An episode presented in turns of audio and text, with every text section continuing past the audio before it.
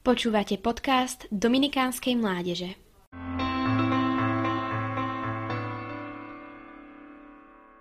Dvadsiateho mája 1887 sa v malej talianskej dedinke Pietrelcina do rodiny roľníka Gracie a jeho manželky Giuseppe Forgione narodil František, pomenovaný po svetom Františkovi z Assisi. Nachádzame životopise svätého Pátra Pia.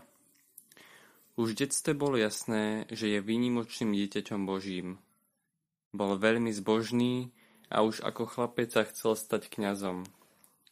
Stal sa kapucínom, ako 16-ročný si v roku 1902, 1902 obliekol kapucínsky habit. Prijal meno Pio. Po 7 rokoch štúdií bol v roku 1910 vysvetený za kňaza.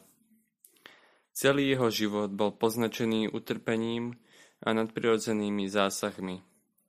20. septembra 1918 Páter Pio, klečac pred svojim veľkým krížom, dostal stigmy a rany ukrižovaného Krista.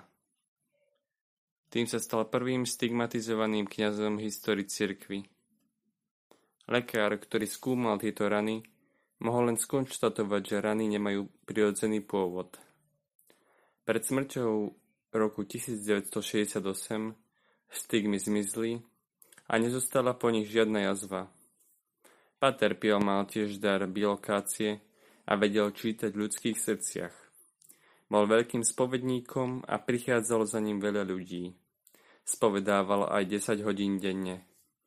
Vždy vedel, ako pritiahnuť ľudí k Bohu. Zomrel ako 81-ročný v roku 1968.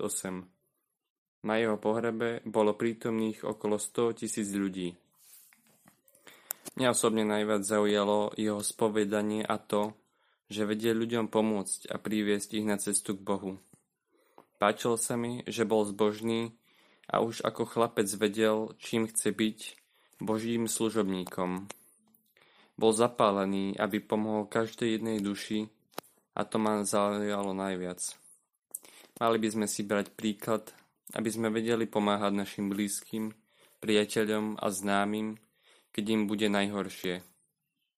Podať im pomocnú ruku, chcieť pomôcť a vedieť sa obetovať pre druhých ako Páter Pio.